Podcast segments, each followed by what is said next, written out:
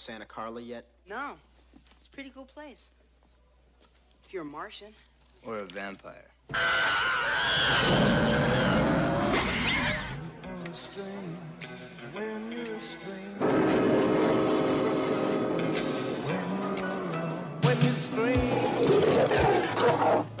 where are you? The flying nun?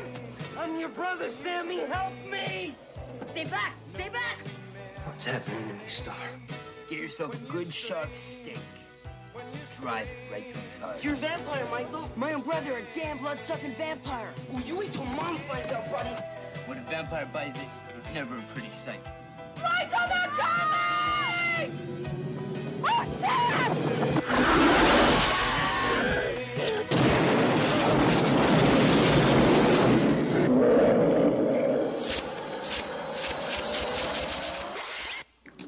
Hello, everyone, and welcome back to the Pod and the Pendulum, your horror movie podcast covering one movie. Oh, for fuck's sake! you gotta keep this in, man. Oh, I like it. this will go at the end of the episode when we just like after the music credits roll. Wait, Hello, how many movies are we? co- oh, Sorry, sorry. We're go. covering 36 movies today. Wow. We're just going to power through them. Hello, everyone, and welcome to the Pod and the Pendulum, the horror movie podcast that covers every horror movie franchise, one movie and one episode at a time. I'm one of your hosts, Mike Snoonian, joined once again after a one week absence by Jerry. Jerry, how are we doing tonight? I'm doing spectacular. 2020 is a good year so far. I, I do think it's funny that it's like Jerry's back after one week absence. When like, when like all of us, you know, myself included, thought it would be like extended.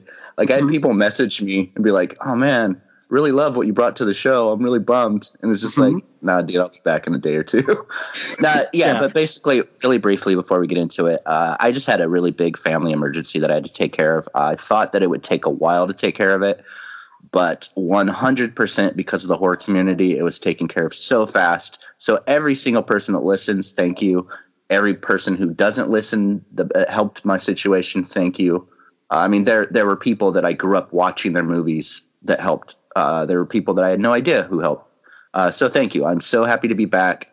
I love doing this show with the passion, and I'm, I'm still crying about missing Halloween 2018. But let's do it. Well, I think at some point we'll definitely get your thoughts on that movie. I think we're going to have to do that because I know how much you love that movie or all, but it's really good to have you back. But, you know, in the meantime, I think what we've decided to do a little bit heading into the year is kind of expand the team of persons that we're going to have on the show overall. Because, you know, one of the things we've wanted to do is have like a growing number of voices and growing number of contributors. Um, and I was really happy with uh, what we did last week covering Halloween uh, 2018. And I think, you know, our returning co hosts, um, Brian Kuiper and Veronica Maitland, both like really stepped up on short notice. Uh, Brought a lot to the show overall, so we're here to great. welcome welcome them back once again. Hey, glad to be here. Hi, hello. How is everybody? I think Pretty they're good. I think Okay, they're great. good. Great. Great. So Yeah, we're good. formalities aside, let's talk movies. Um, so we're kicking off a brand new franchise tonight, and we're kicking off that one I'm excited about. Partially because I love this movie, the first one, uh, and partially because there's only three entries in the whole franchise, so it becomes like a little bit easier and a little bit less daunting. But we are here to talk about, I would say, the best vampire movie of the 1980s, uh, with Joel Schumacher's The Lost Boys. You know, I, I I would even go as far as saying one of the best vampire movies of all time. Mhm. I, I think The Lost Boys is is a film that when it came out, it was so huge for so many of us. Uh, I mean, it was it was a film that when I first uh, saw it, you know, it it just changed things for me. You know, it, it before that, vampires were very, you know, not bland. I mean, I love Bela Lugosi's Dracula. I loved Christopher Lee's Dracula, but I mean, if you really think about it, they're kind of the same kind of character. But the Lost Mhm. Boys, I mean, they, was like a rock and roll punk rock vampire. Right. And it's something that I feel like so many movies have chased since. So, I mean, I am so excited for this one.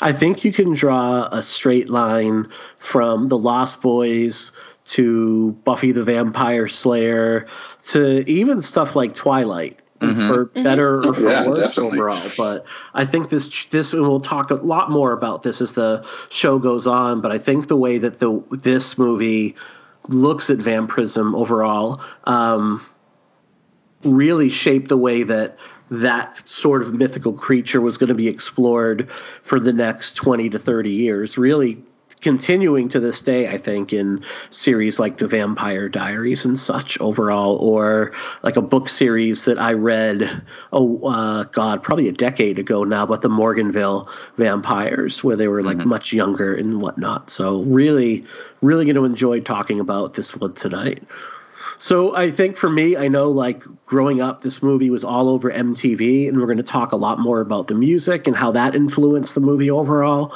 Um, but what's really, you know, kind of interesting when I was doing some research for this, I didn't realize that this movie was originally envisioned as like the Goonies with vampires. Yeah, it was Yeah. like uh, play on Peter Pan, right? Hmm. Yeah, originally didn't they have Richard Donner lined up to direct? Yep. Richard Donner was like after the success of the Goonies, he they had brought him another project, um, thinking like let's do vampires, like or Peter Pan, but as a vampire overall. He said in the behind the scenes like featurette on the Lost Boys Blu-ray that like it just took too long for the movie to get going. And he had made it so many times in his head that by the time it was to the point where okay we're ready to shoot he had kind of lost interest in it. Uh, and in part he lost that interest because he was handed the script for Lethal Weapon Right. and decided so as much as I love the Lost Boys can't really fault him there yeah, I mean, Lethal Weapon's like quintessential action film, Yeah. you know? Like, sure. So he had, you know, come on board, but he still wanted to see this movie um, get made. But the original script is by uh, Janice Fischer and James Jeremias. Uh, I don't think they have a lot of credits aside from the Lost Boys, um, but they really lean into like Peter Pan as a vampire. Uh, and it's kind of easy to see where that comes from when you think of that character. Like Peter Pan can fly, he only comes out at night, uh, and he breaks into the bedrooms of children to basically steal them away from their families, and they forever stay children whenever they're in, when they're in Never Never Land. So it's kind of see how those two, like vampirism and Peter Pan, kind of parallel one another. Yeah, and I think they keep some of that in the final product too. Oh, Um, yeah. You know, I mean, obviously it's teenagers now instead of children, but um, there's a lot of those elements still remain, including the title, of course. The Lost Boys being a direct reference to Peter Pan. And also, there's the you know myth of Peter Pan. I don't know if you're familiar with.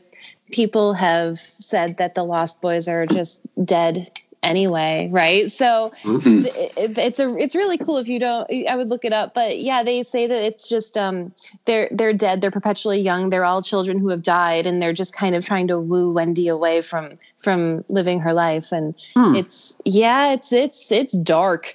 Um, I've never heard that interpretation. yeah, and it's super before. dark. so I think that if you look at them as the undead, maybe you also get this sort of, um, you know, if you want to go that terrifying, awful route, then it's just a bunch of dead kids running around. So well, I think that I think that the whole basis uh, with the kind of Lost Boys, Peter Pan vibes, and the the initial script that you know Donner had going, it's a fun like starting point.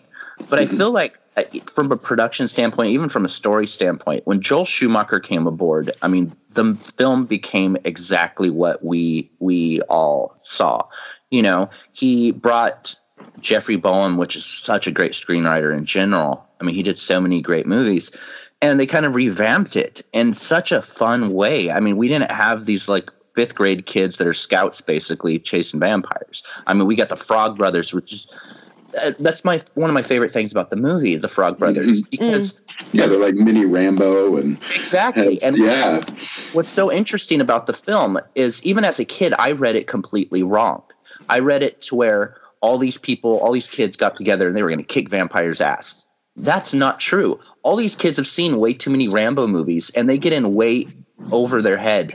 Like they they think they know what they're doing, but they're awful at what they're doing. Right. And as a kid, Yeah. as a kid, like I appreciated that so much. You know, like it it spoke to me on like a real real profound level. You know, Mhm. because in, in life we're faced with so many things that we think we know what we're doing, but we just don't. And The Lost Boys was a film that took that, put it into a horror film, and it was just a wild ride the whole time. And it's 100% because of Joel Schumacher. He's one of my favorite directors, and I feel like he brought so much to this.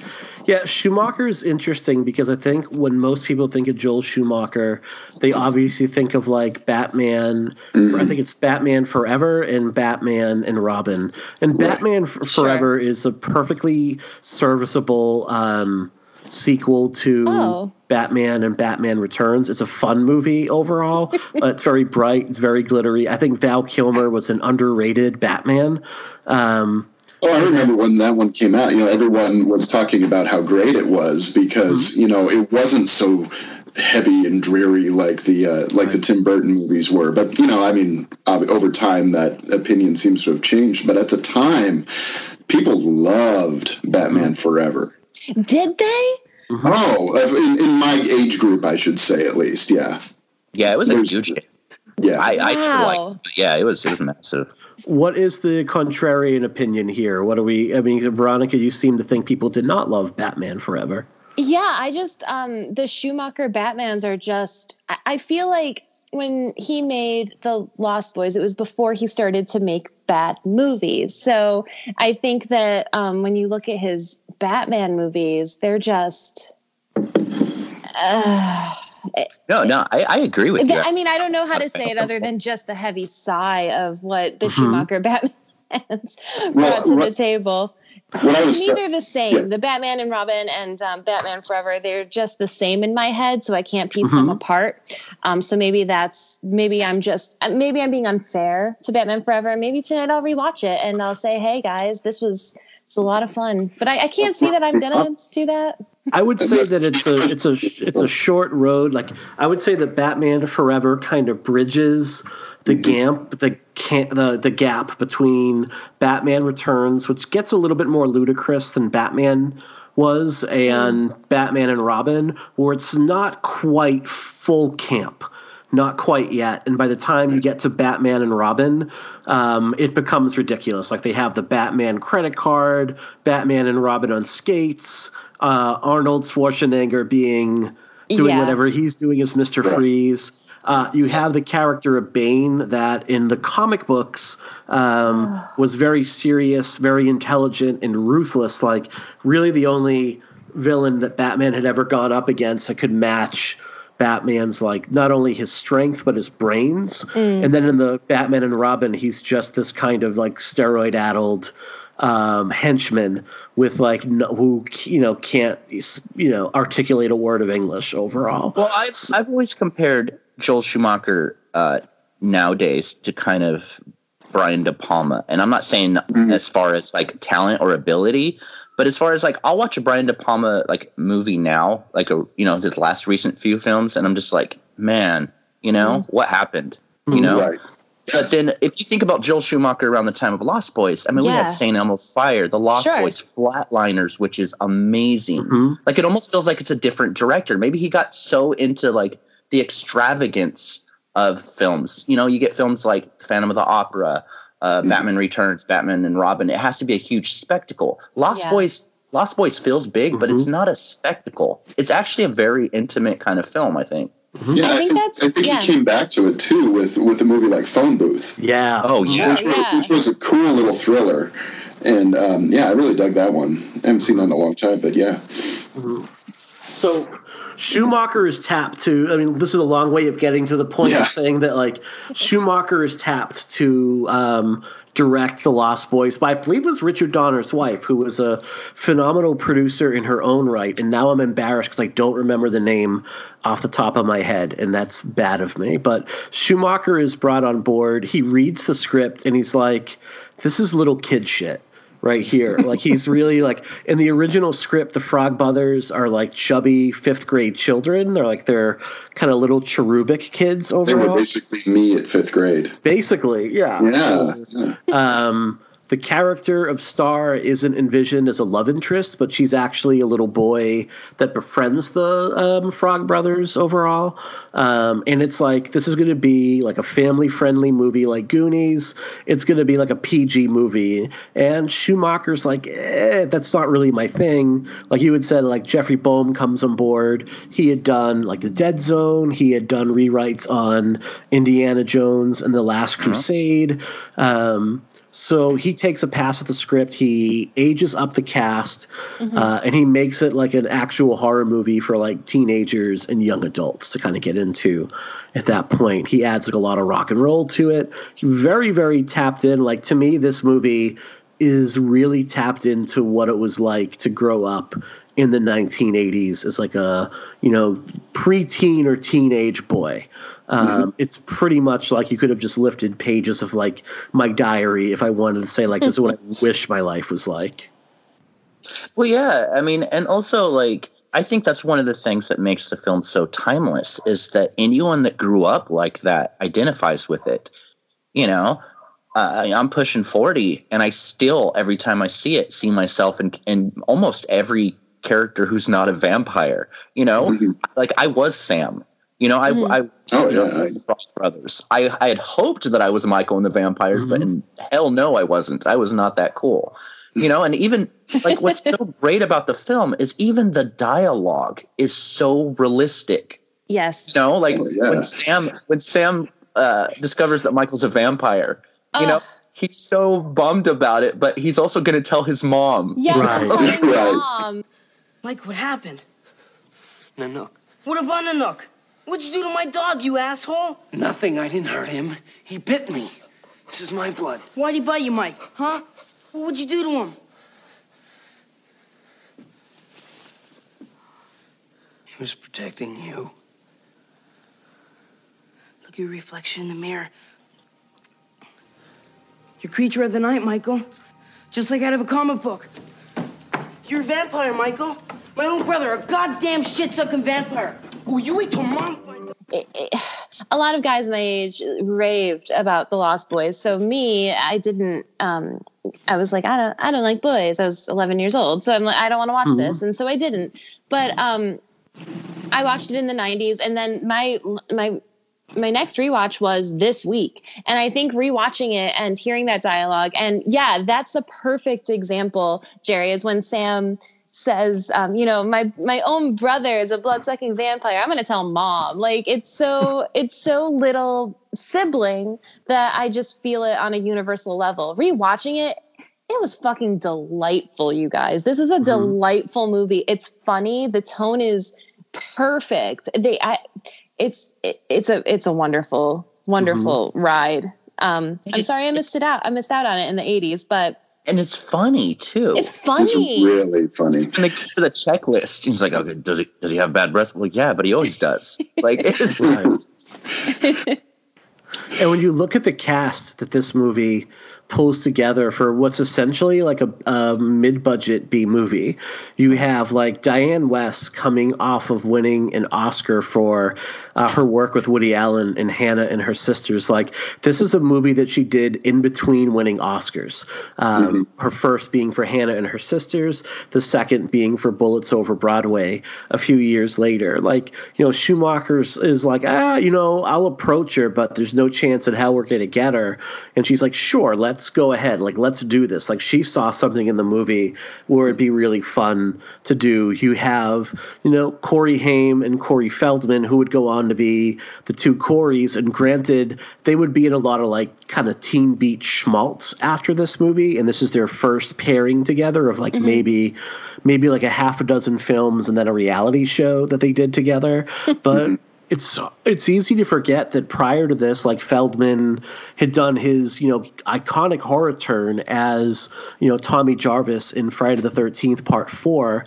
Um, he was you know in the Goonies and also was you know uh, um, Eddie in Stand By Me, which mm-hmm. he's incredible in that movie. Is this really traumatized, fucked up kid? He is, you know, one of the most compelling parts of like Rob Reiner's Stand By Me. So it's easy to envision you know a different universe where like Feldman continues to take roles like that and goes on to become like a you know one of the more celebrated actors of his time but it didn't quite go that way but right always mm. when i look back at corey feldman's early work uh, pretty much everything before lost boys mm-hmm. uh, you know i kind of always associated him with like Joaquin Phoenix. Like you would right, see yeah, very early on in his career, you know, as an up and coming actor. You know, and I feel like Feldman would have had that same trajectory had he. I mean, I'm not saying not started making movies with Haim because I mean they were fun, but they definitely shifted after that. And it's funny mm-hmm. because they had such a rivalry before Lost Boys you know, everyone on that scene was talking about, you know, one of the two Corys. And they kind of had this kind of like competition. And then when they were both cast in Lost Boys, that's when they kind of like solidified be, finally being friends and embracing that and went for it. But yeah, I do think, I mean, not even Feldman, even Haim. I mean, Lucas, uh, oh, Silver yeah. Bullet. Yeah. You know oh, what yeah. I mean? Think uh-huh. them had on their own path would have done some really amazing things. No, and it's you know obviously Corey Haim, you know tragically you know died after suffering from addiction for decades mm-hmm. um, in 2010, and you know Corey Feldman is his own kind of sad story in a lot of ways, but this is the two of them really at their height. Like I don't think it gets any better than the two of them in this movie. Like Corey Feldman doing Sylvester Stallone doing Rambo is right. kind of incredible. Uh, and just like looking back on this now and watching it now and seeing him really channel, you know, Stallone in First Blood and you know uh, Rambo First Blood Part 2 mm-hmm. It's it's yeah. his comic timing is incredible uh, in this movie overall. It's just so much fun to watch. And I don't think anybody but Corey Haim could have pulled off the Sam character mm-hmm. as well as he did. I mean, he's his his comedic timing was pitch perfect. And he has this sweet little boy face those doe mm-hmm. eyes and that little like the ch- cherubic grin. Like he just they couldn't have cast it any better. Right. And plus i mean let's let's be completely honest. You know i i grew up and i know mike did too in the punk rock hardcore scene. Mm-hmm. that being said who didn't have a poster of rob lowe not you know, I have to say, when I that was a little jarring when I first saw that because there's Molly Ringwald, and my husband says, "Wait for it," because he he's familiar with the movie, and I'm like, "What am I waiting for?" And then in comes that beaver. I'm like, "Is it the beaver? Is it the stuffed beaver? Is there going to be a joke about a beaver?" No, there wasn't. It was just suddenly out of nowhere. There's Rob Lowe, half his shirt half off his shoulder, and you know that's fine. That's okay and I mean, it's probably because, right, like, um, uh, Schumacher did St. Elmo's Fire with Rob Lowe, so it's kind of a kickback to that, maybe. Mm-hmm. And also, Schumacher is openly gay in this movie. I mean, we can get into that later, but mm-hmm. um, yeah. So, there's there's a lot there, to talk about. Yeah, there are a lot of callbacks to other movies that persons have have worked on in this overall. Like there's some really good ones in the uh, video store as well as a comic store, which I think we'll touch on in a little bit. Um, and I think you know, this is also like young Kiefer Sutherland in this movie is incredible as he's uh, so yeah, he's so magnetic. You cannot take your eyes off him when he's Nobody on screen. Nobody smirks like Kiefer Sutherland. Yeah. That yeah. Yeah, he has he's the perfect blend of menace and kind of douchey guy that is in on a joke that nobody else is in on. It's the kind of look that he has yeah. on his face the whole time. Um, and it's just one of those things where this he brings a real swagger to this role that uh, I don't think that people would expect from someone who at this point only had really a few television credits to his name as well as you know his supporting turn as Ace Merrill in Stand mm-hmm. By Me. Right. Uh, aside, those are the first two things we really know him for. You know what's crazy is you know I didn't realize it at the time because my brother and everyone else around me had them as well. But rewatching it, how hard is it that Kiefer Sutherland is so just amazing in this movie and likable, and you want to be him while rocking one of the worst mullets of all time. I think the only one who has a more amazing mullet in this movie is probably Alex Winter. Oh, oh Alex Winter's right? mullet. Oh God. man, It- it- it's- Those beautiful wow. Rapunzel locks. Yes, yeah, you know. I was a little jealous. I, I used to have hair like uh, like that, uh, not quite that long, but my I used to have a beautiful head of curly hair like Alex Winter, and uh, Wow. it, it's going away. It's It's I'm sure on. his is too. it's, it's holding on by a thread. No, the vampires in this movie are definitely making the case like if you need like a Cinderella cover band to play the local dive bar, like, Cinderella. Oh, man. Cinderella. you know, like, Yep. you definitely you definitely have four guys that could easily pull that look off. I mean, that's Oh, what- yeah. but that's what it was. Like, it doesn't like looking back, it's a bit comical, but it's not out of place for this movie. Like, it's not No, out of place. No, it's not at all.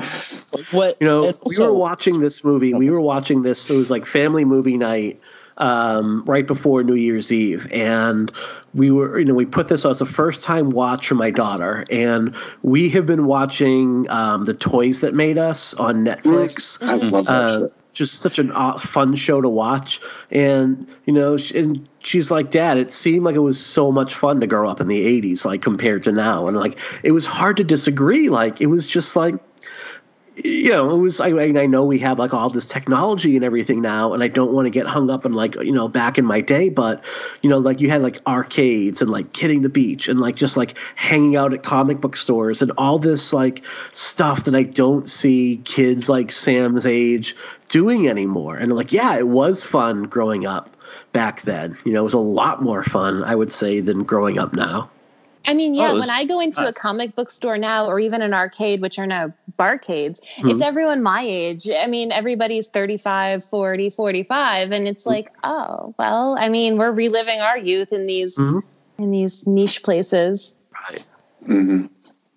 I mean, to me, it's a lot more fun to have like a half dozen kids gathered around like a stand up arcade version of like say like teenage ninja mutant turtles than it is to have like you know six or seven kids playing online and they're like miles apart from one another you know Right. chatting over a headset like there's not Mhm. that immediacy like there's a to- uh, there's a local arcade here that my wife and I found recently called Retro Arcade. It's in like a mall that nobody Mm-hmm. goes to, and uh, it has all those games that all of us grew up playing. I Ah. mean, everything from Uh-huh. Galaga up to Ninja Turtles to the X Men games, like so many great games. And we've had like uh, where we've decided to basically have all of our kids' birthday parties there because it's free. They're- Yes. they to come in there, so they're like, you know, what, you could rent out the whole back for free, just bring people in. Mhm. So it's cool to ha- like see our kids kind of experience these games in this atmosphere that was Yeah. so important to you know my upbringing and childhood.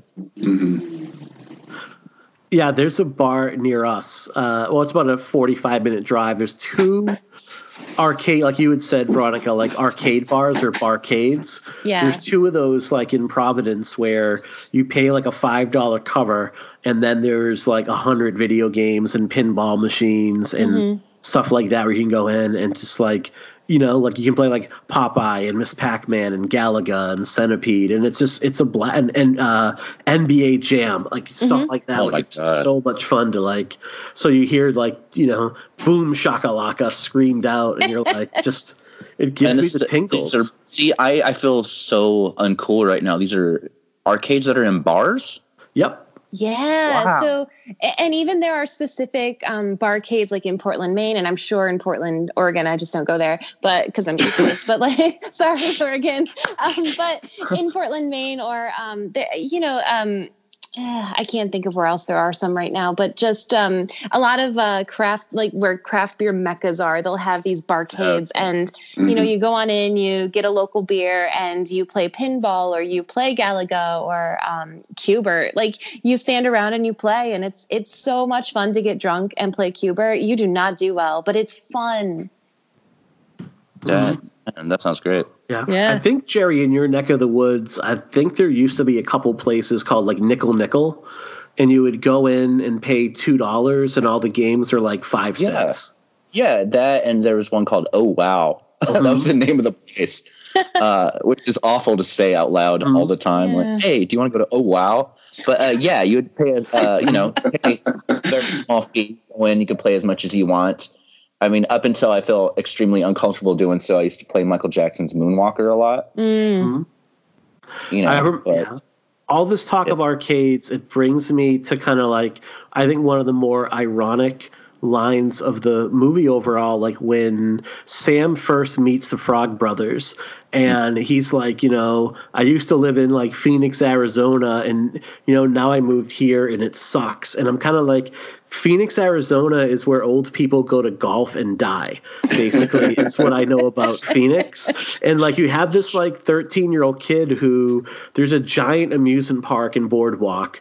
There is this crazy amazing like video store to go in, and there's like thousands of movies, including like adult films that are like right out of the open. It's like adult section. It's like as a 13 year old, you're like I'm gravitating right there. This is great. Um, you know, there's this uh, comic book store that has like Superman 78 like right out in the open for people Right. to peruse, right? You know, it's not under lock and key, and you're on the beach. Uh, and there's all these awesome like caves on the store. Like, are you kidding me? Like, dude, you've hit the jackpot. Like, there is, Gosh, I miss Phoenix. I'm sorry, but Arizona might be cool, but nowhere in Arizona are you going to get a greased up saxophone Oh. player playing on the Yeah. Right. Yeah. and no one's like, kid, get out of here. You know, no one's like, you're too young, get the hell out. You had this massive party every night on the beach with live music. It's like, dude, you've hit the jackpot. This is great. To be Always hanging out at the carnival. hmm Always hanging out at that carnival all the time, every night. Hey, where do you want to go? Hey, let's go ride roller coasters and all this other stuff. I mean, come on. It always reminds me of that that scene in Pinocchio. Yeah. Ah, Go to just like be uh, debaucherous and do whatever they want. That's what that boardwalk in Lost Boys reminds me of. Mm. Oh man, I just had sort of one of those kinder trauma flashbacks. Oh, that I mean, when you think about like horror as a kid, I mean, seeing Pinocchio and seeing you know the kids turn into donkeys and stuff, Oof. hmm terrifying stuff. Yeah, your first segue into body horror right there. That's a rough thing. See, it used, that used to freak me out, but as an adult, that scene in Pinocchio doesn't freak me out because my kids are asses. you know? So it's kind of it's, it's kind of autobiographical. It's like nonfiction. So, Veronica, you said you, and before we started recording, you had some questions for us overall. And I kind of wanted to touch on that and see what you would come up with. Because, like you had said, you didn't grow up with this movie like the three of us had overall. So, what, you know, so it's interesting to have that different perspective. And I would love to hear, you know, what questions or perspective you had for us. So I feel like I might be the only horror fan who's not super familiar with this movie. And so when this movie came out, you were all kind of coming of age. Mhm. And I guess my I guess like just my initial question was like this movie had one girl in it and that girl was Jami Gertz. And Jami Gertz was like the girl back then, right? Mhm. Well, yeah. Yeah. Or, uh, you know, they tried to make her that girl. Okay. Okay. And she's just so um I think with her and I think with Dianne Wiest, I think that they're um, they could have been written a little bit deeper and better, obviously, but this wasn't really about them. So they're just there. They're ornamental. And um but I, I think that this movie I just rewatching it now, I can see where the connection was. But when you were coming of age, the connection that you had to these these boys was like, who did you kind of side with, right? Do, are you are you like are you on Kiefer's side? Are you like are you siding with like the family that's trying to become nuclear with like the head vampire, or just like Sam, who's just kind of and and the Frog Brothers, who are the the vampire hunters? Like, where did you see yourselves when you watched this Mhm. movie? Well, for me, uh, I was kind of in the middle. I mean, like like I said a little bit ago. I mean, I wanted to be the vampires, but I just wasn't. I was Sam. You know, I, I was the Frog Brothers. Like, yeah, I think most young males that watched that movie around that time. I mean, it's kind of like watching The Crow. we are in no way as cool Ah. as that character. Well, no, I, I don't mean like just Melvin in general. I just mean like when I was a kid or teenager and I saw The Crow, we all wanted to be that that person, but we weren't half as cool as that. And I think Lost Boys is another film like that. We all wanted to be Kiefer. We wanted to be Marco. We wanted to be all these characters, you know, but we g- kind of weren't. So it was a kind it was a fun ride to see ourselves represented as the Sams, but also live vicariously through the more dangerous, you know, rebellious characters as well.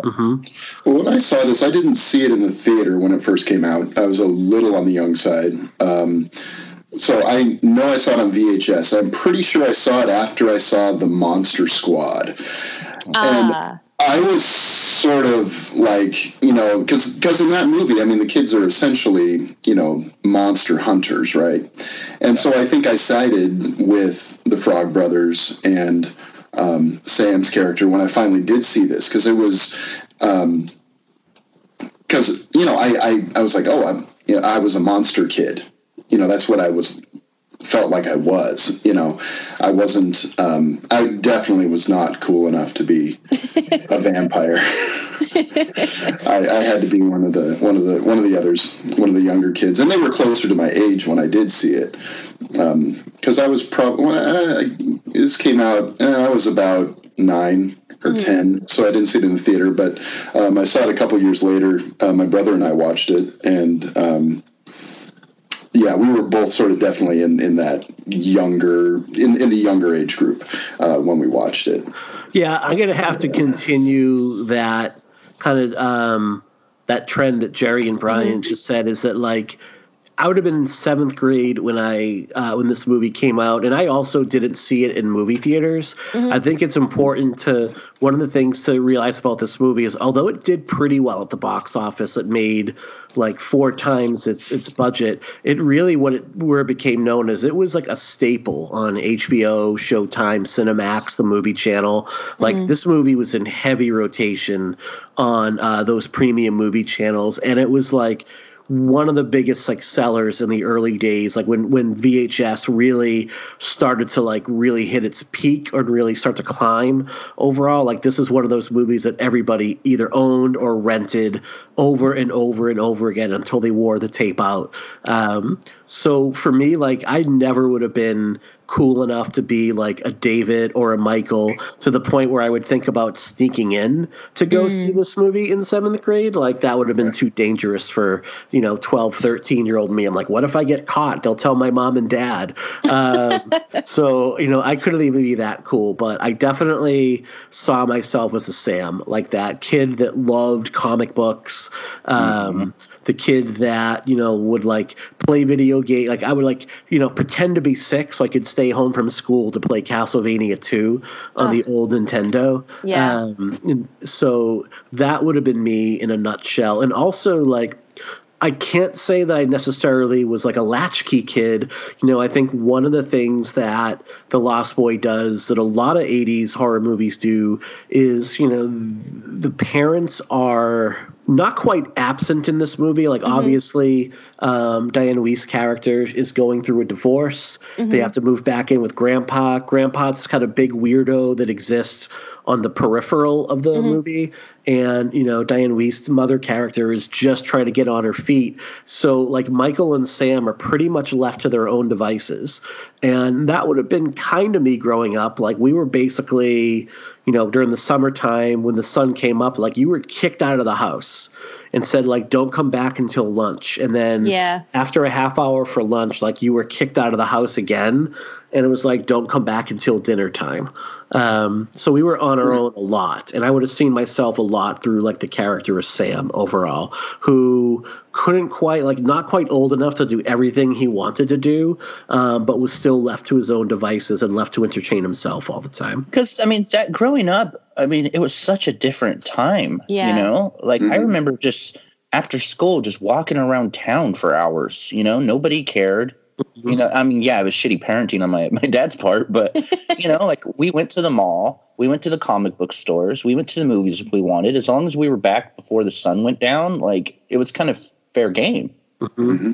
Yeah, it was the same. I mean, growing up in the you know early to mid '90s, it was the same thing. It was we would take off. It was exactly like you said, Mike. Like you, you know, you're kicked out of the house. You know, it could be 98 degrees outside, 100 percent humidity, and I'm like, mm-hmm. Mom, I'm gonna melt. And she's like, right. I don't care. I got, I got stuff to do. Like, give yeah. me my alone time. I can't wait till you go back to school. Yeah. So you would be kicked out. You come back for lunch, and you'd be kicked out again, and then you come back for dinner, and you know, that, that's it. And it feels so different now. Like I know, like my our daughter is nine, and I think that if we were just to tell her to like go to one of your friends' houses and see if they're able to play, that the parents would call child protective services on us for being like we have like the the our, we have to do so much work now to set up play dates and activities mm. and I really want to get to the point where it's like just go find one of your friends, go hang out and like that's just not done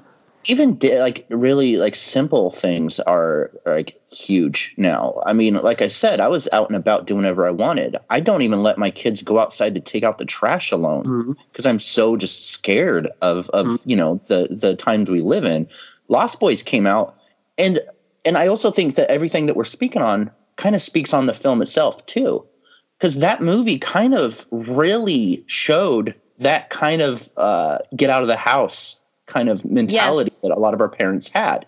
You know, uh, the mom, you know, Dianne Wiest character, you know, she gave them money, go do whatever you want to do. I'll be at the video store. Mm-hmm. You know, there was that trust that was a, like really prevalent in that time that doesn't exist anymore. And I think that's a mm-hmm. that's why maybe that's why so many of us love that movie uh, because it kind of brings us back to that feeling. And even though Lost Boys, I mean, it really kind of put out that impression of like, oh, here's the boys movie, here's a boys movie.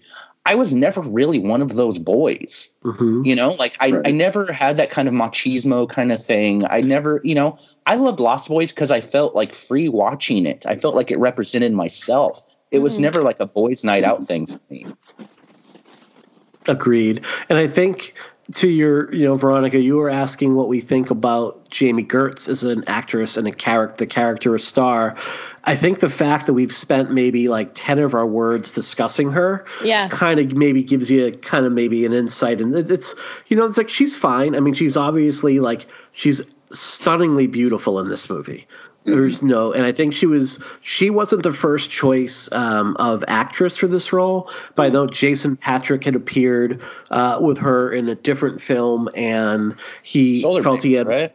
I think you're correct. Solarbabies, and you know he was adamant like that she they had enough chemistry together. Um, and honestly, he had more chemistry with Kiefer. I mean, yes. I, that's that's very true. It's so sensual when he comes out of the fog. Like, there's just so many moments that are you know just i think that if you're the right age and the right the right person i think that this is a very big movie on awakenings I, it's what i mean I, that's i'm reading it and i'm seeing it now as like you know a 37 mm-hmm. year old person and it's it, it's just it's a very um it's a very intense sensual movie on relationships and mm-hmm. i mean vampires are always sexual anyway so um but it's it, feels like it could have been a bigger deal for different people for different reasons. I think that's a good segue. I think we, you know, we're going to talk about uh, queer interpretation and queer representation in the Lost Boys, and I think that you've given us like a really good um, opportunity to maybe segue into that before we touch on a few other things overall in the movie. Um, watching this movie again this week, and I watched it a couple times. I saw, I think for the first time, the character of Star is less of a love interest for David. Mm-hmm. Um, and I think that she's put in that role because that's kind of the expectation, the damsel in distress in a movie like this. But she's not really so much a love interest as much as like she's David bait. uses her as bait. Yeah, she's bait. Mm-hmm. Yeah. Um, she's used basically to pull Michael and others like him into this movie overall, and then they're going to prey on Michael at that point. And it's a bit of gay panic, I would say, in that reading of it overall, where it's like, you know, if you fall in with the wrong crowd, if you fall in with a queer crowd, then you're going to become queer, uh, whether in you know against your own will, seemingly, which is an interesting reading when you have like such an openly gay man in Joel mm-hmm. Schumacher filming the movie. Yeah. and even Sam's response, uh, you know, when um, he's trying to justify it. My brother's not, you know, he's a, he's a half vampire, if anything. Like he's trying Mhm. to justify the halfness and the, you know. Hmm. Well, I that- didn't even give that a thought like that as a no, metaphor. totally. I, I agree with that 100%. But uh, also at the same time, Michael's the one searching for this stuff. If you Mhm. really, you know, it, it's not.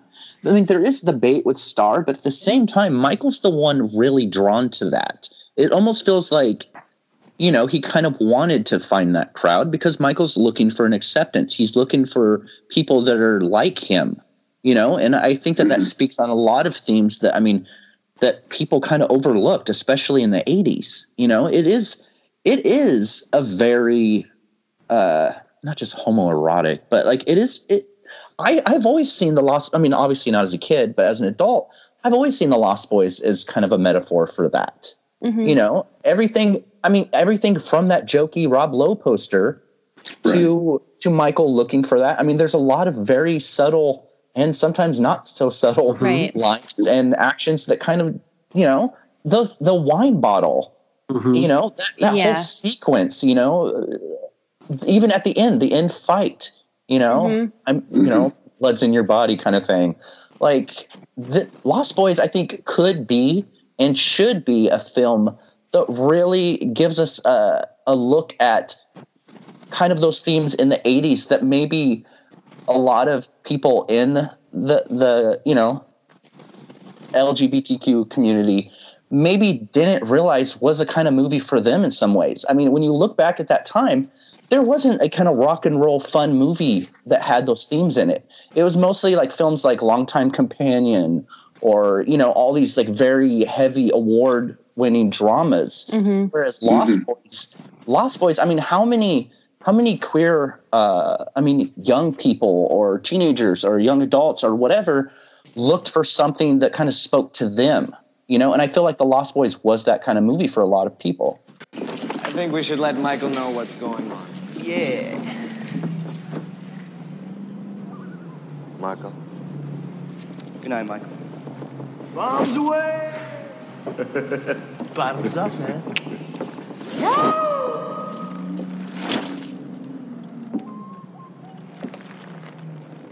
Come with us, Michael.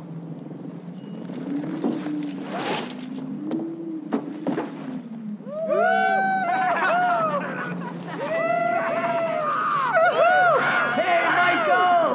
Michael Emerson! Yeah, yeah! Come on down!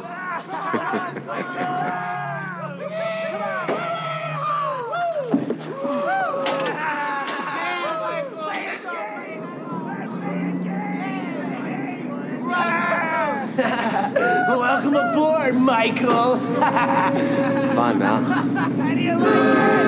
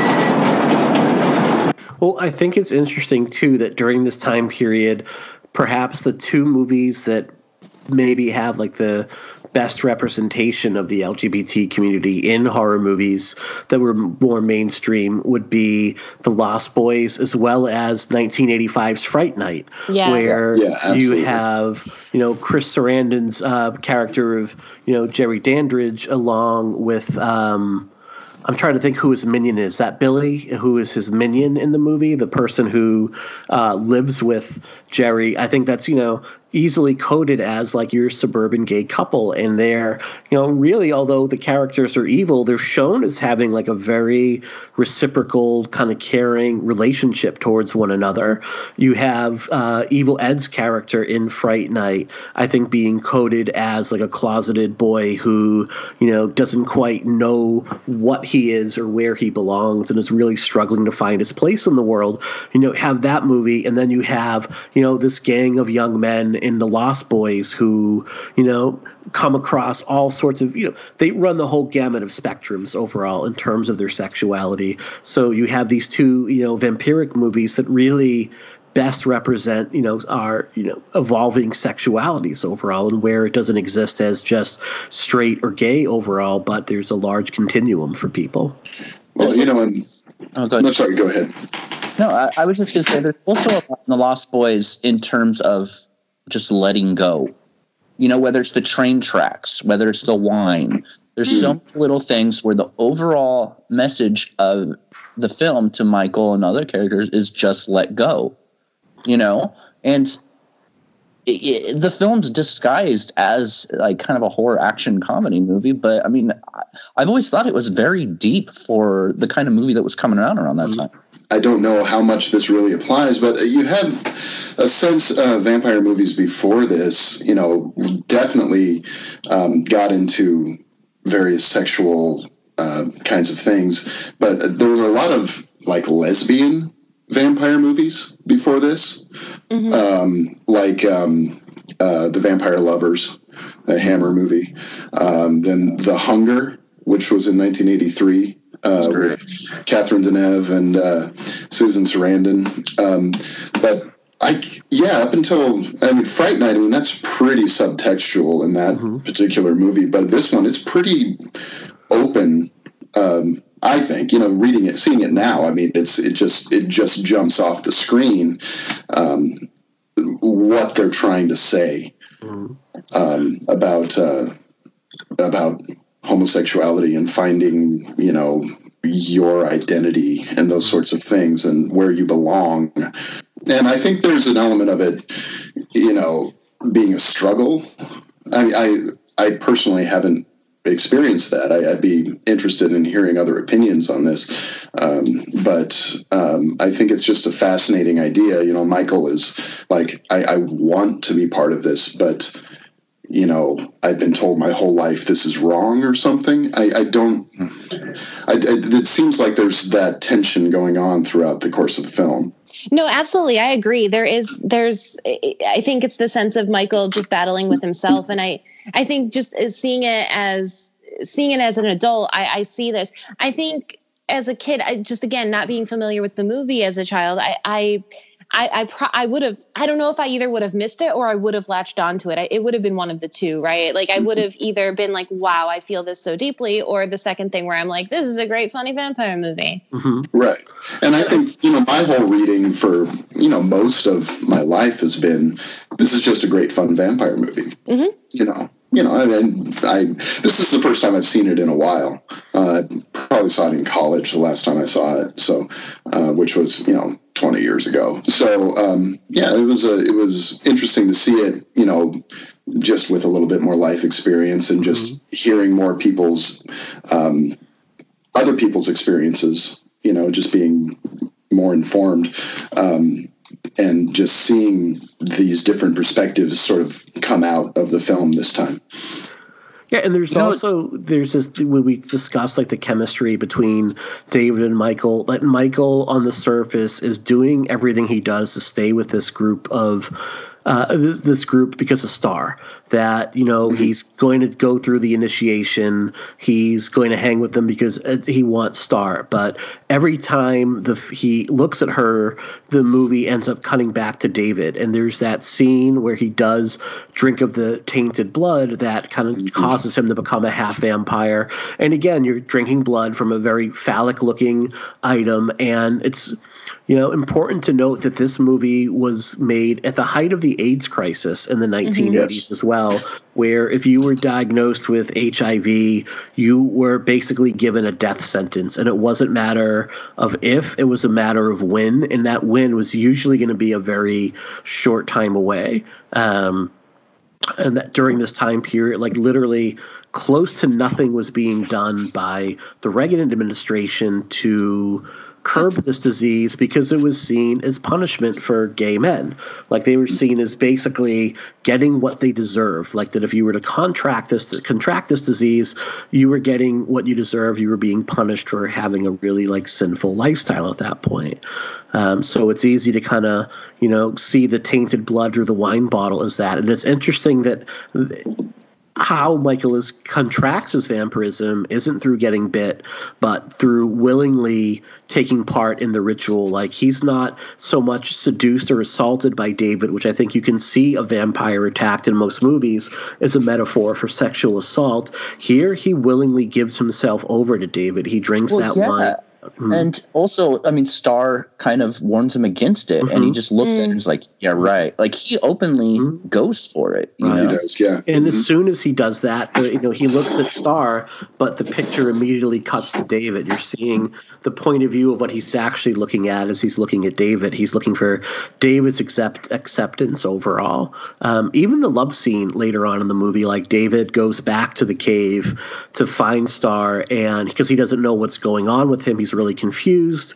He's, you know, which again, what a metaphor for coming out. This confusion this kind of mm-hmm. looking for like going back to the person who you hope is going to pull you back into like a heteronormative lifestyle again. And when they make love with one another it immediately cuts to the clouds.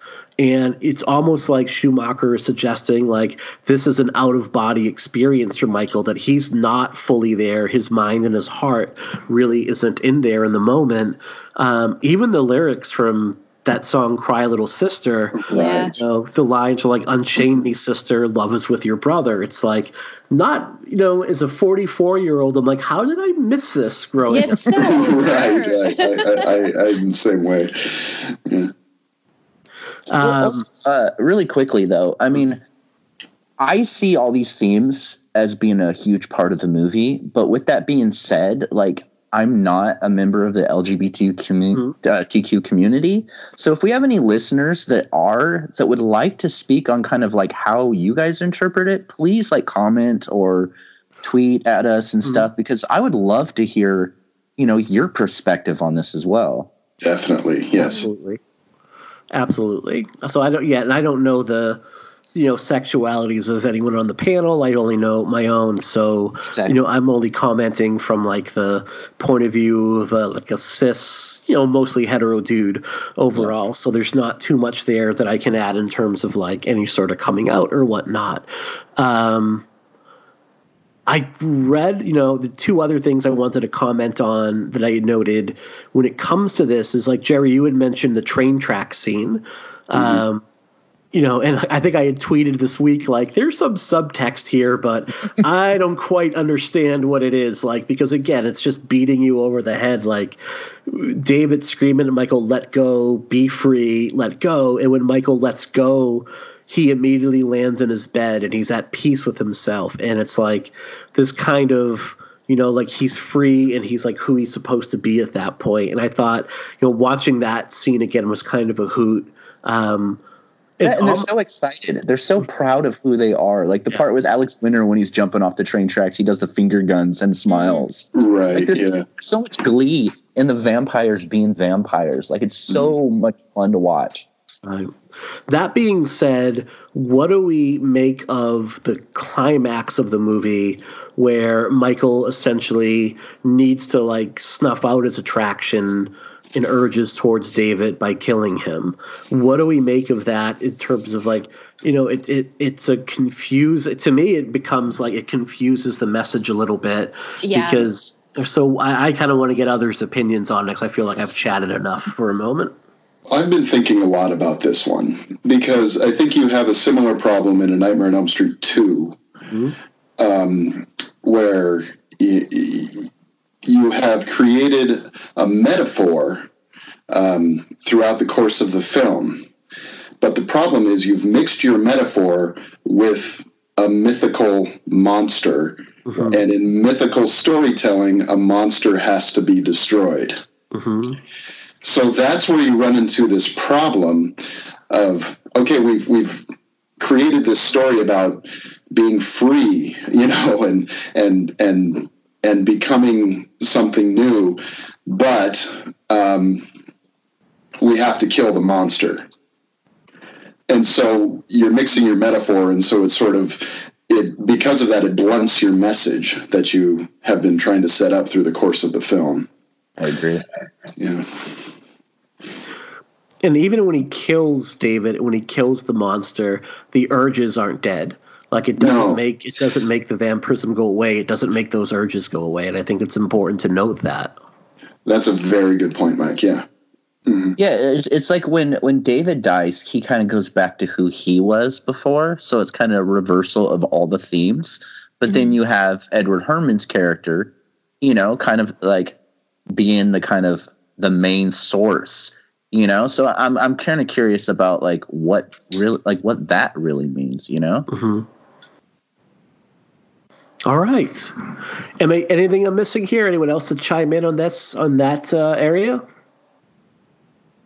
No, I think you hit the nail on the head, um, Brian. I think that it does make for. I, I think that you're right. Mixing the mythology with the, with the, you know, ideas behind the movie. The it it, it, can get confusing, and it did muddle the message, and it makes. Um, I think that it just wraps it up a little too nicely at the end, but it leaves it confusing for probably the people who could have used a little more. Uh, maybe uh, maybe a little more of a conclusion. All right. Yeah, it, it ends your story, but it uh, you know it ends it ends the the story with a with a climax, but you know it doesn't um, uh, it doesn't satisfy the metaphor. Yes, yes, yes. That's Mhm. Well, that's it. I mean, the film the film works on this very great metaphorical uh, way, you know, and and that's great, and I I think has so much uh, so many great things to say. But even on just like a surface level, I I think even people that really aren't interested in really looking to see what it's about, you know, as a kid, like I had no idea about that stuff, you know. But even from that perspective of not really knowing that stuff, like I, I think the film just works so well on every level. I mean, it, it's funny, it's scary at times. I mean, god damn, that last quarter of the film is so good as far as Mhm. like action set pieces. Yeah. I mean, like I, I guarantee you that 90% of the people that watched this movie for the first time stood up and cheered when Nanook, you know, Yeah. pushed the, attacked the vampire into the Mhm. bathtub. Like it's one of the coolest sequences ever. You get blood coming from the sinks. You get like one of the most quotable lines of all time. Like I spent over a year after this movie came out, like reenacting the you know you miss sucker line with my brother to the point where I would get grounded for saying that again. Like anytime, like no, like I'm not kidding. There was one time my dad was chasing me around the house with the belt, and every time that he wouldn't land a hit, I would say that to him because I was such a little bastard. like the film is just quotable, you know. It, it's one of those movies that, like I said, it has very deep meaning, but even just on the surface, it is just such an enjoyable ride. this was one of the movies I had a I had a friend in college and we were we were really close friends and um and he kind of got me back into horror. For some reason I had sort of felt like I needed to shun it for a little while. And this is one of the movies we watched together. And his favorite line was death by stereo. Yes. Yes, it's one of my favorite bands of all time. Got their name from that. yeah, yeah. Uh, so every time I I, uh, I I see this movie I, I, and I hear that line, it just it just you know it makes me smile to think of my friend. You know, um, so that was a cool thing for me to see this. film that, I think it's a film that gave a lot of us that. And I, I mm-hmm. don't mean like a lot of us like just like you know like males, but I just mean a lot of horror fans or just film mm-hmm. fans in general. This movie is such a a time machine for a lot of us. You know, Yeah. it takes us back to those memories of you know watching it with my brother. You know, my dad trying to spank my ass while talking shit to him. You know, like you and your friend. Like of all the movies, like it seems like Lost Boys is probably one of the ten movies that I've I've kind of discovered is that kind of time capsule for so mm-hmm. many people. Well, it definitely exists in a time. I mean, it definitely when you watch this movie now, it it's so 80s. And I think Fright Night, which came before it, Fright Night was more of an ode to you know the classic Hammer horror and a more classical period in horror, and it kind of didn't really embrace modern, uh, modernity in any way, shape, or form. Where Schumacher is very much of the moment, very much of like this is like MTV's ability to make the taste of its time and to set mm-hmm. trends is all over this movie. Well, that and it exists within the film. Mhm. It does, You know, yeah. TV, the Texas Chainsaw Massacre, comic books, arcades, music, heavy mm-hmm. metal music, rock music, all the stuff that the fans usually watch horror films are really into mm-hmm. exists in this movie, which makes it even more relatable. There's also some hip hop in this. Yeah, It's uh, Run DMC and Aerosmith's uh, Walk This Way, uh, which I, I had never picked up on that being in this before. And I thought, well, that's that's kind of cool because I mean that was um, you know hip hop was still you know it was working its way into the mainstream by that time, but it wasn't in the forefront. Yeah, this would have yet. been the, at the time when like Run DMC Mm-hmm. had broken through with that song, and I think this is, would have been just after the album, probably like Tougher Than Leather. I think would have been out by now, if I'm correct. You know, Mm-hmm. Public Enemy was starting to get like this would have been about the time that I want to say. Yo MTV Raps would have been a staple on Saturday mornings, Right. um, like ten to ten thirty in the morning on MTV. And you know, now you have all these suburban kids who are getting in, introduced to bands like Public Enemy, De La Soul.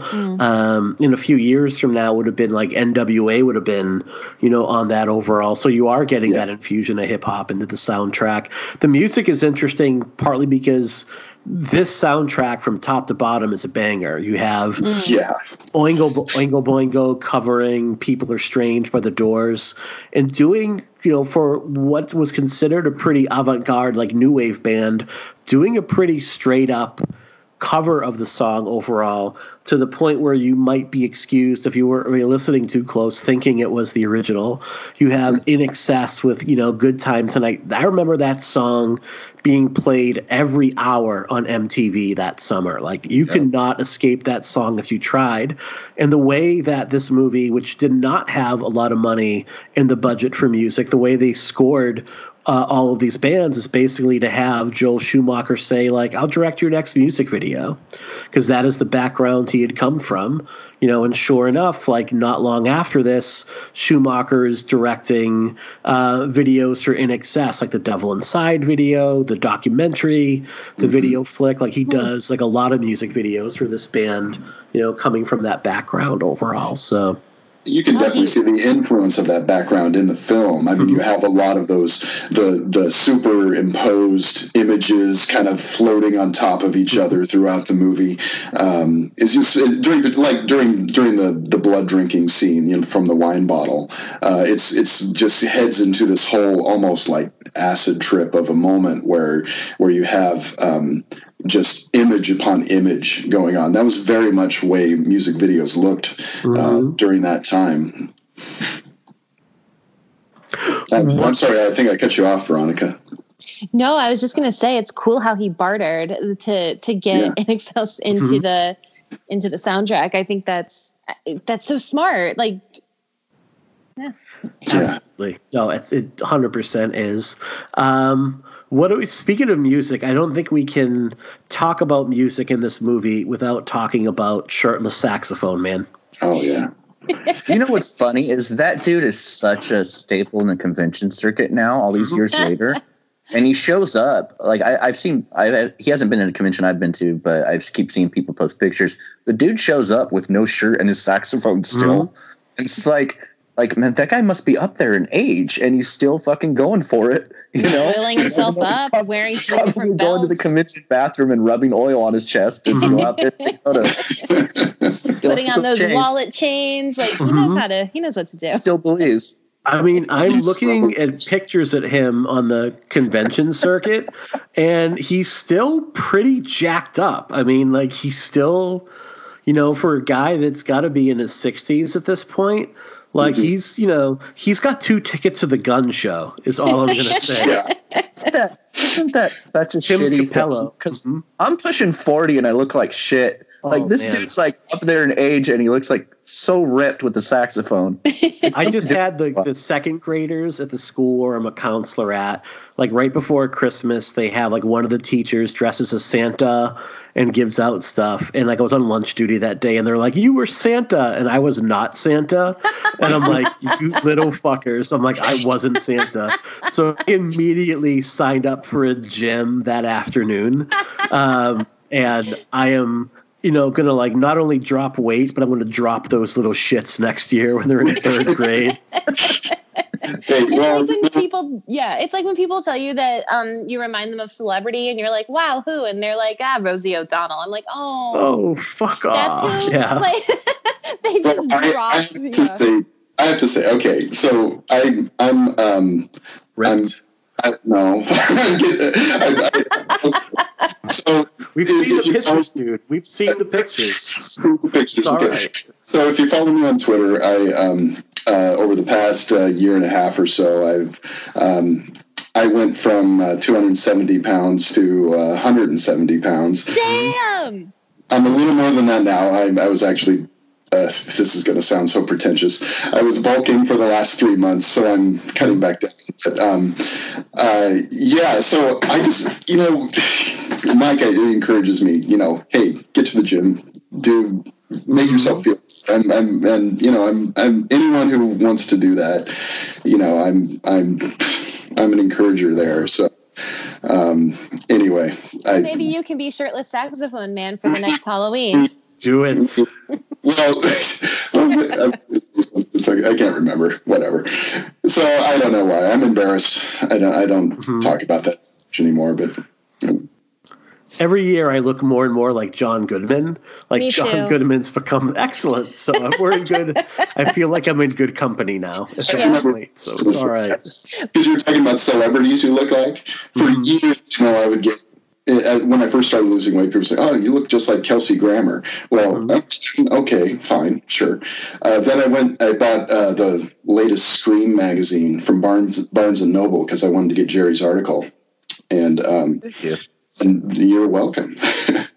and um, the uh, lady at the counter said, "Has anyone said you look like Frasier?" And I said, "Yeah." And then she says, "Well, you know what? Actually, you look like Frasier's brother." And I was like, "Oh, oh. that is a victory. I'll go with that one. That I'll is take... a victory."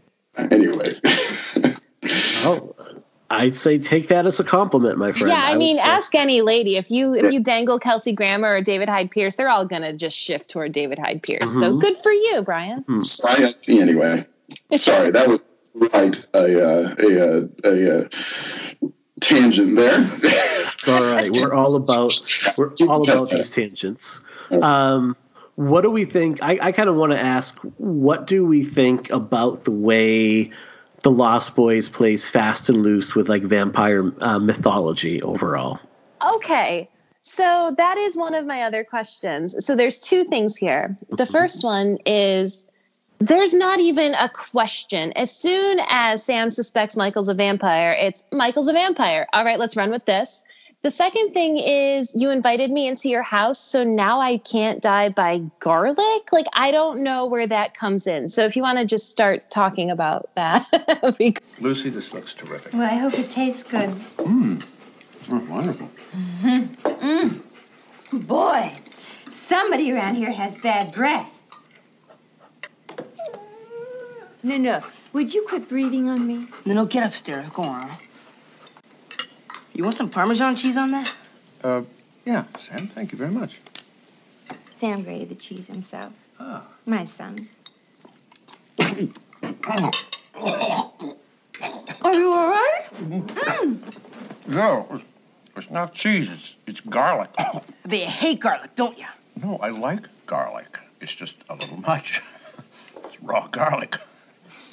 Garlic? How did that happen? Guys, he likes garlic. sorry. Here, quick, drink some water. Hey, Whoa! Sam, what's the matter with you? Does it burn? Burn? What are you, nuts?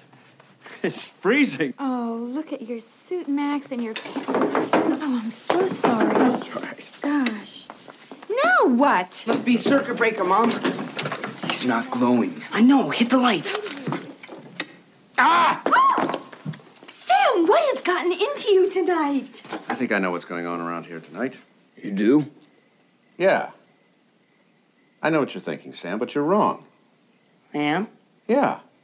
I'm not trying to replace your father or steal your mother away from you. I would just like to be your friend, that's all. I, I think that what I love about the movie is also that kind of disregarding of every rule set before it. And I love when movies do that. You know, mm-hmm. I, I think that's kind of why I I don't like Scream that much. I know I'm like mm-hmm. in the minority there, but it's because I don't want someone to say, well, these are the rules of this kind of movie. You know, you have to follow these or this will happen. I love that Lost Boys kind of makes a lot of it up as it goes. And you know, it, it it kind of like screws off so much that came before it. But I think that's part of its charm and it goes kind of it goes kind of with like like I said earlier, where they're in over their head. And you know, mm-hmm. they're they're trying to utilize all these rules that they know from movies that they saw. Mm-hmm. You know, Sam and the Frog Brothers. And this movie kind of like subverts a lot of those. And I think that it's really awesome that it does that. It feels a little bit like a cheat to me because they obviously want to set up the character of Max as a red herring and you know have his reveal as the head vampire is this kind of like really big shocking moment at the end. But he such an obvious I mean he's so obviously who you would look to as being the head villain that they want to disregard him and they do it in such a way where you know like what i think what throws me off is not so much the garlic because garlic like vampires can't stand it but it won't kill them but when the holy water spills on Yeah. him and he's like oh it's just a bit cold um you know and then when he's like oh well you invited me into your home and once you do that like you have no power over me like i've never read and i can understand your point jerry where it's like well we're just disregarding it um, Isn't that in other movies though? I mean, that happens in like f- the Fright Night remake and a lot No, of it, other ones. it just means that you can come and go as you please at that point. But Uh, even even in Fright Night, when you know Jerry goes into the home, um, he's still affected by all the things that can hurt a vampire. It just means that he can come and go freely. But yeah, like as the far vampire as mythology is, Mhm. um, I can't come in until you let me in, but you can still, you know, holy water is still going to hurt Mhm. you. And there have been like clever ways to get around like the vampires coming into your home. Like there's that episode of Buffy when Angel turns into Angelus, Angelicus, or and he's able to go in and out of Sunnydale High because like the logo on the front door is in Latin and it translates to something like "Enter anyone who is seeking knowledge." He's like, "Well, great. That means I can kind of come in and out as I please at that point." Um, So there are clever ways to get in and around that. Um, as far as I know, like David and his crew were never invited into Sam and Michael's home. that is true. Mm-hmm. Right? Am I so? And they were able to kind of like bust in like you know the fireplace exploding scene, which I wouldn't you know trade that off for anything at all. Like that's an awesome like super iconic moment.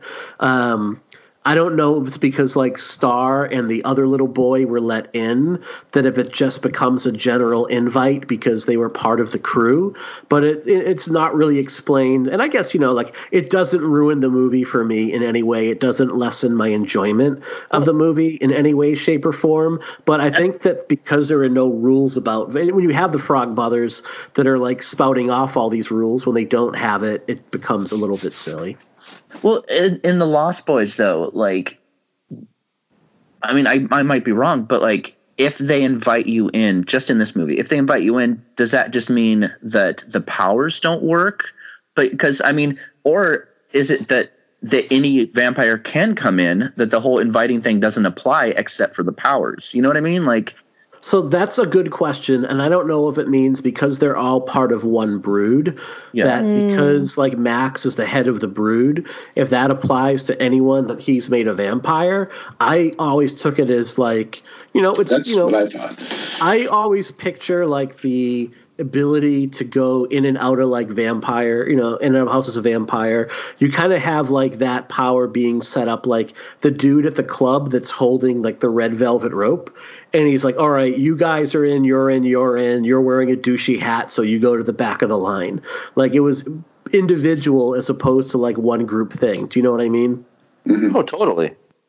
So that was so. What other things do they play with? I'm trying to think what else they play with here overall in terms of vampire mythos, but that really is the one big one. Is like whether what is going to work um, on a vampire. Like the whole like, well, you invited me in, so therefore I have you know like these things don't affect me anymore. Seem a little bit What- strange. What I kind of think of when I, I come to this movie and a lot of movies is kind of like what Justin Beam said on the Rob Zombie's Halloween 2 uh, episode is it, it's it was never like an issue to me because I I try especially with movies like the kind of kind of have a set uh, mythos to them. I kind of try to let them exist on their own. You know what I mm-hmm. mean? Like I kind of like disregard mythos when it comes to like every kind of movie like this because I feel like it's so wrapped up in so many mm-hmm. things. You know, like at this day and age, when you think of zombies, you think of you know brains. They need brains, but that didn't come till Return to Living Dead. You know what I mean? Right. Like Right. the mythos and the the kind of like rules of all these things have changed so much that you mm-hmm. kind of have to go into each of these movies kind of with a like a, a clean slate. I think. Well, I mean, even when it, coming back to vampire um, myths, I mean, so many of them were just made up by Bram Stoker. I mean, there there's no background before that about you know casting, sh- not being able to cast a shadow or or the mirrors or. Um, the stake through the heart and garlic. I mean, stake through the heart. I think existed Yeah. in, in mythology before that, or, or in uh, folklore before that. But so much of it. I mean, even in, in Interview with the Vampire later, um, uh, they talk. They go through the litany of all the different things that are supposed to affect vampires, and Brad Pitt. You know, as uh, Louis is saying, yeah, none of those things. Those are all the uh, made up by a demented Irishman. You know, referring to Bram Stoker, essentially saying in that movie the only thing that will kill them is the sun you know whereas um, in this you know you you still have the stakes and you still have all the all that kind of fun stuff which makes them explode which is so much fun Yeah. well, you could definitely. There's, I mean, with vampirism, there's all sorts of different myths to them, and depending on the region, the folklore was different. I know in some regions, if you like dropped a bowl of um, uncooked rice, they would have to stop and count every piece of rice that they couldn't cross running water. So there was some really outdoor, out there kind of mythos that belonged to vampirism. I think it would be a really boring movie if somebody like threw a bag of Uncle Ben's at a vampire, and then like for the rest of the movie they have to count it while you slowly get away. So have you guys seen uh, i just finally saw it for the first time this week um, what we do in the shadows Oh, you mm-hmm. just Oh, saw it for the great. first time? oh my gosh i I had no I am idea the Nick Eat Your Biscotti came from this. They mm-hmm. came from this movie. Like this mm-hmm. is Yeah. oh my goodness, that movie. music. We saw that from the Lost Boys. You know, I mean that whole thing. But they basically uh, in in that movie, they take every single rule that is ever applied to a vampire and and use it. you know. To in, and and so to see something that uh, sort of whereas this movie sort of shirks some of those things and skirts around them, you know, to see that doing something you know, where it's like we're gonna just every rule is going to apply. Um, it's it's it's entertaining to see how different vampire movies um, deal with with those uh, those different aspects. You know the other thing about this movie too i love how it has a little bit of odes to salem's lot in it. Um, there's a couple that jump out right away the tobe hooper made for television um, salem's lot which to me remains one of the scariest like the, the first thing that ever scared me was the jailhouse scene in salem's lot I remember seeing that and running out of the room and hiding under my bed in tears at like a really young age because that frightened me so much. Um, Michael floating outside of his window is a really nice little nod to like Danny Glick scratching at the window, like all the vampire children Hmm. scratching at the window. Even the impalement at the end of the movie where Michael impales David on the antlers remind me of the scene where um, not Barlow, but is it? I'm trying to think of the minion's name in that movie now. But anyway, Barlow's minion Straker um, picking up Susan's father and walking him down the hallway and just like hanging, you know, impaling him on those pail of antlers, like with as much effort as it would take you and I to maybe like hang up our hat and coat on a coat rack. Like things like that are just, I love those little nods to Salem's Lot in this movie. That's great. Um, what else do we have to talk? I have a one or two other things, but where else do you guys want to go before I? I'm good. I mean, yeah. Yeah. I think. So oh, I have one th- one thing that I really want to mention is uh, is Michael Chapman, the DP of this movie, is I, what he does with this movie is so remarkable. I mean, all the mist and all that, just just the look of this film, and then you know to think that this is the guy that did you know Taxi Driver, Yeah, And right. Raging Bull. Raging like, Bull. Yeah. But then he, I, I looked up his filmography. He also did uh, Slumber Party Massacre. What? I mean, I mean, so you, you just got um, this this master of his craft, you know, doing um, so much great stuff that is across such a wide variety of. Of, of genres and and let's face it of respectability for a lot of people Yeah. um, but I think his work in this is just beautiful and just fantastic. he gives you those wonderful point of view shots where you have like the uh, David and his crew like kind of coming at their victims overall. And you see that with the security guard and then you see it later on with a couple uh, that are like kind of making out and reading comics in their convertible. And you see just like what i love about this movie is it never shies away from being really violent. Even though it's a movie starring kids you know kind of four older kids overall it doesn't shy away from that violence. And like those scenes even though you don't see a lot like they're pretty brutal. Like seeing things kind of ripped away like that or just fairly brutal overall i love that One of the things that's also kind of cool, I think, is sort of related to that, and uh, I I watched this documentary um, that was just had a section about the Lost Boys and all of the blood and sort of uh, vampire slime has glitter in it in this movie. So they do spark. They do sparkle, and, and the thing is, I noticed because I just was I didn't quite get to the to the last section of the movie when I was watching it this morning, but um, after they um, slay Alex Winter's vampire and they come back out into the sunlight to get in the car, you can see the Frog Brothers are literally sparkling. I mean, they, they look like you know Robert Pattinson in that in that sequence. But it, that was the first time I really noticed it, that yeah, there really is glitter in that stuff in this movie, and it and it, it adds this this um, this sort of sense this alluring element to the blood even. Well, I think that's a good point to jump on to like the influence of this movie uh, through the years. Like when I watched this movie, it's really easy to see where Joss Whedon got a lot of I- his ideas for the Buffy the Vampire Slayer television show. I mean, when you look at David, it's Kiefer Sutherland as David here. It's impossible not to see the character of Spike from that show reflected. Both are these like bleach blonde vampires with this like romantic streak and this really like kind of punk look. They both have the long duster coats overall. Um, the Frog Brothers and Sam are kind of your prototypical Scooby Gang, where you have Buffy with Willow and Xander in that show. Even like Santa Carla in this movie is referred to as the murder capital of the world, and that's what Sunnydale was referred to um, early on in the run of like Buffy the Vampire Slayer, the show. They refer to it as like the murder capital of the world. You know, in both shows, I think you know both this this movie and, and Joss Whedon's Buffy Buffy television show are really of its age. They really reflect the youth culture of this time. Um, so I think that this show like draws like they draw a real parallel to one another, and you can really see the influence of it overall.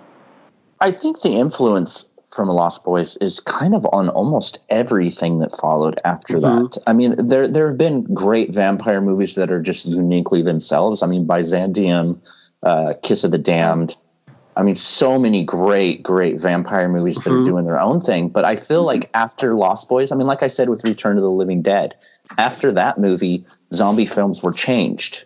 Mm-hmm. You know, and I feel like after Lost Boys, vampire films were definitely changed, mm-hmm. you know, and had a very specific kind of thing to them. Yeah.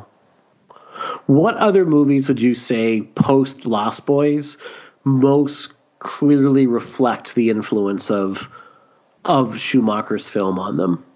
I think the Lost Boys, the Tribe. No, I'm just kidding. First, maybe. Yeah. I was well, going to let anyone else go. Oh.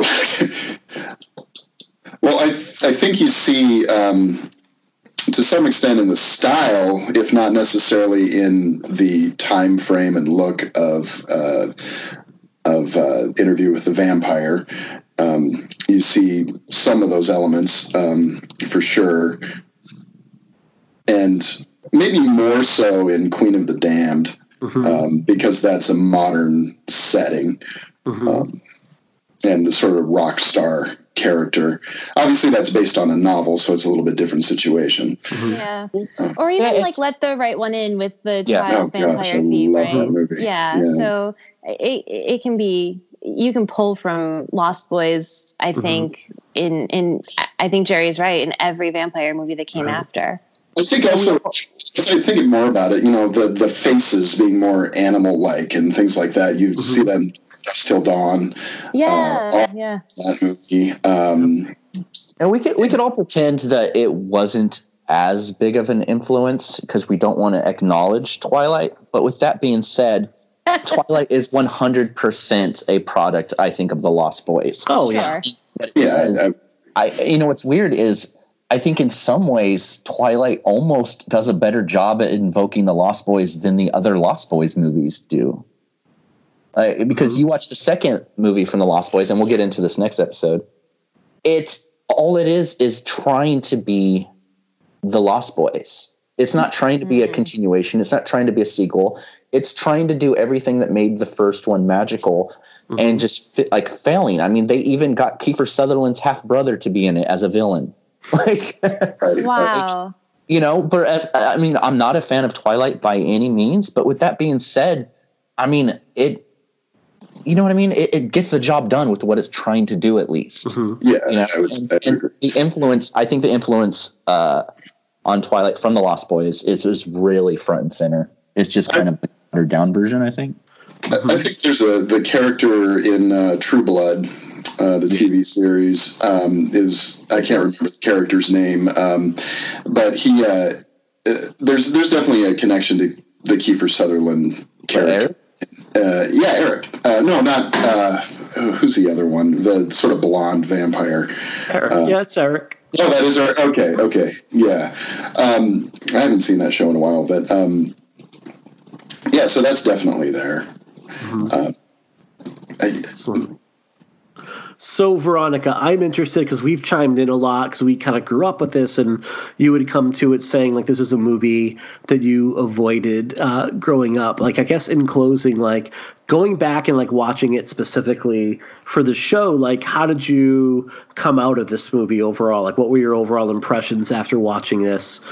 You know, for something like this, as opposed to being something that you were told you had to watch if you were like a horror fan, like, oh, you have to like this movie, which is always bullshit. But I sort of, I, I think I sort of felt like that with this movie too. I, I go into it and I know everybody I know, every horror fan mm-hmm. loves this movie. I mean, every horror fan I know is a 40 year old man too. So, mm-hmm. you know, it's, it's, it it's so nostalgic and it's such a cult classic at this point that I think that going into it, um, my expectations going into this were um, actually weren't that high. I mean, I know everybody loves it, but I also know It's a product of the '80s, and you know um, the Coreys were in it. I'm like, how good could could this movie actually be? And going into it, and on a on a on a face level, it's a it's a fun movie. Like it's a fun um, funny uh, vampire movie with kids. And as a 30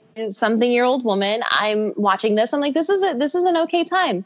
And then I start digging in after the fact and reading articles that were written at the time and, and after. And like, there's just a plethora of information out there on this movie. And um, just picking this movie apart, it kind of gives you this appreciation of what what people felt when they watched this movie, whether it was, mm-hmm. you know, young cishet men or young gay men or young gay women. They, you know, there's a voice out there for them. And um, it, it's, it, it's kind of like a big um, fuck you to the Reagan era of America with mm-hmm. like, you know, the, the nuclear family and the and the AIDS crisis and the sexuality and um, it, it it's a much bigger movie than I ever thought it was. And mm. I think that adds to the enjoyment of the movie.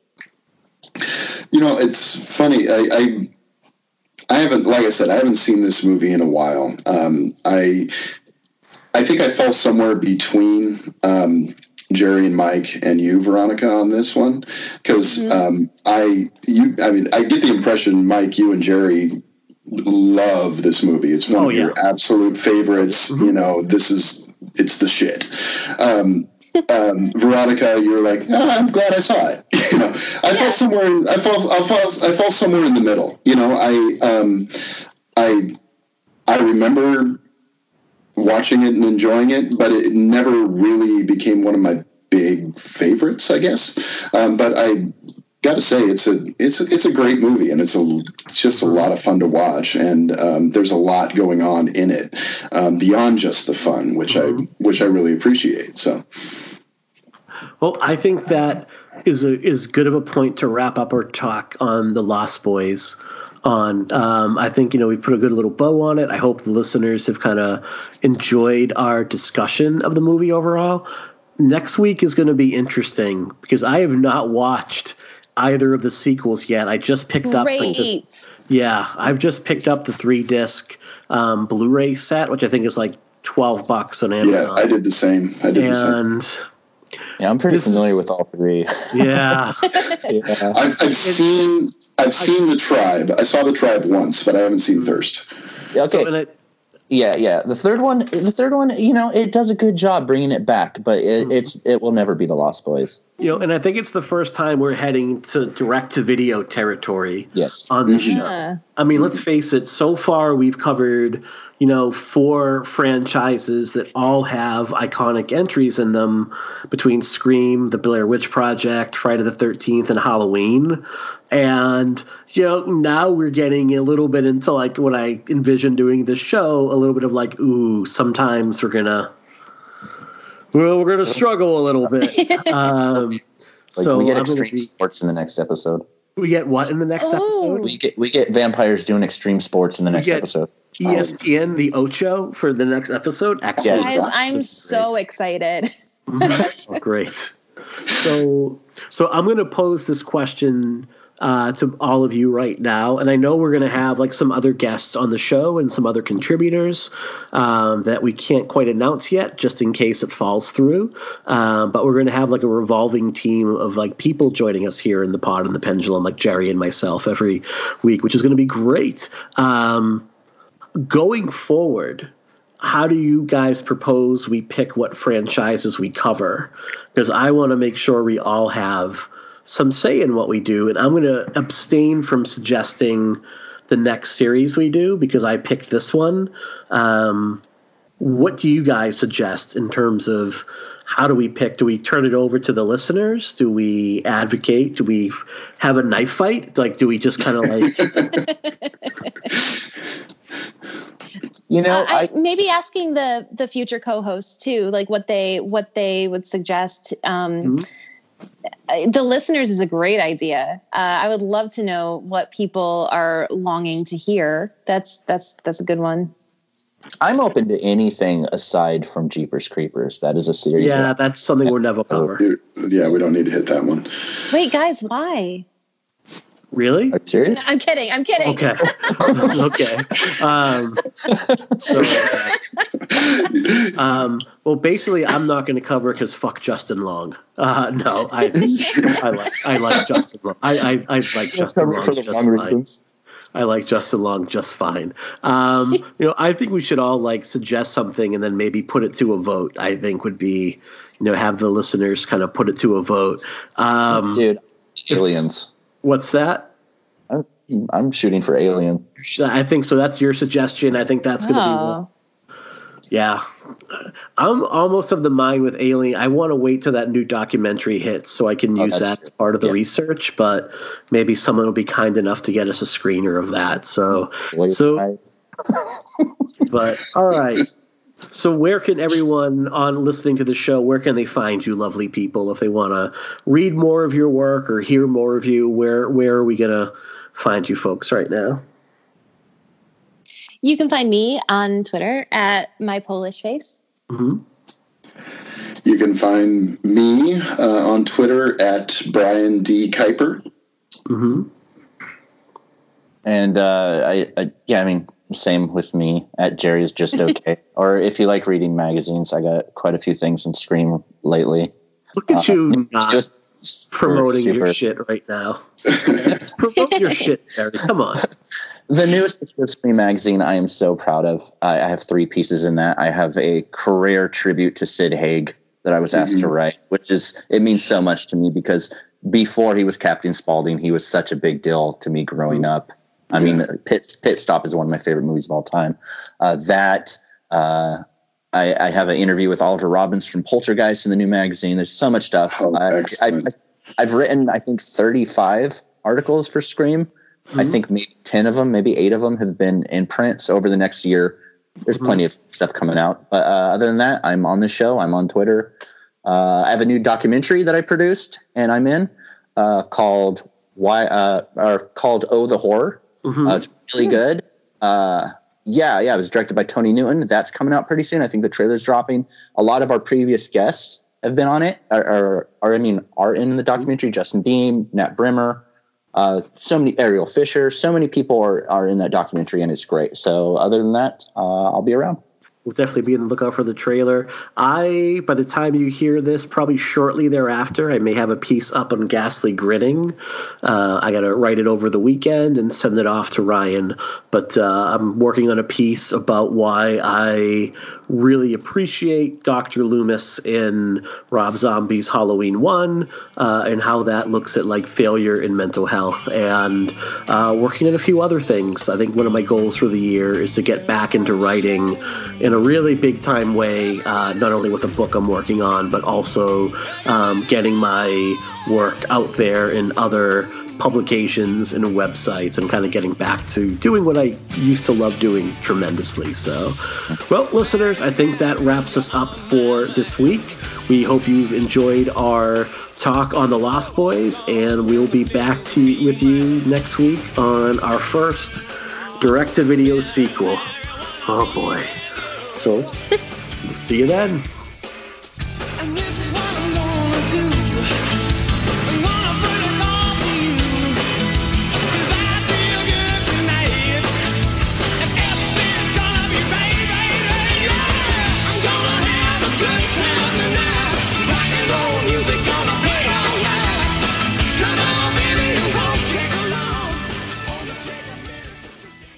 Hello, everyone, and welcome back to the Pod and the Pendulum, your horror movie podcast covering one movie and one franchise. Well, that didn't come out right. Let's start that over. All right. Sorry about that. This is bullshit. Um, all right.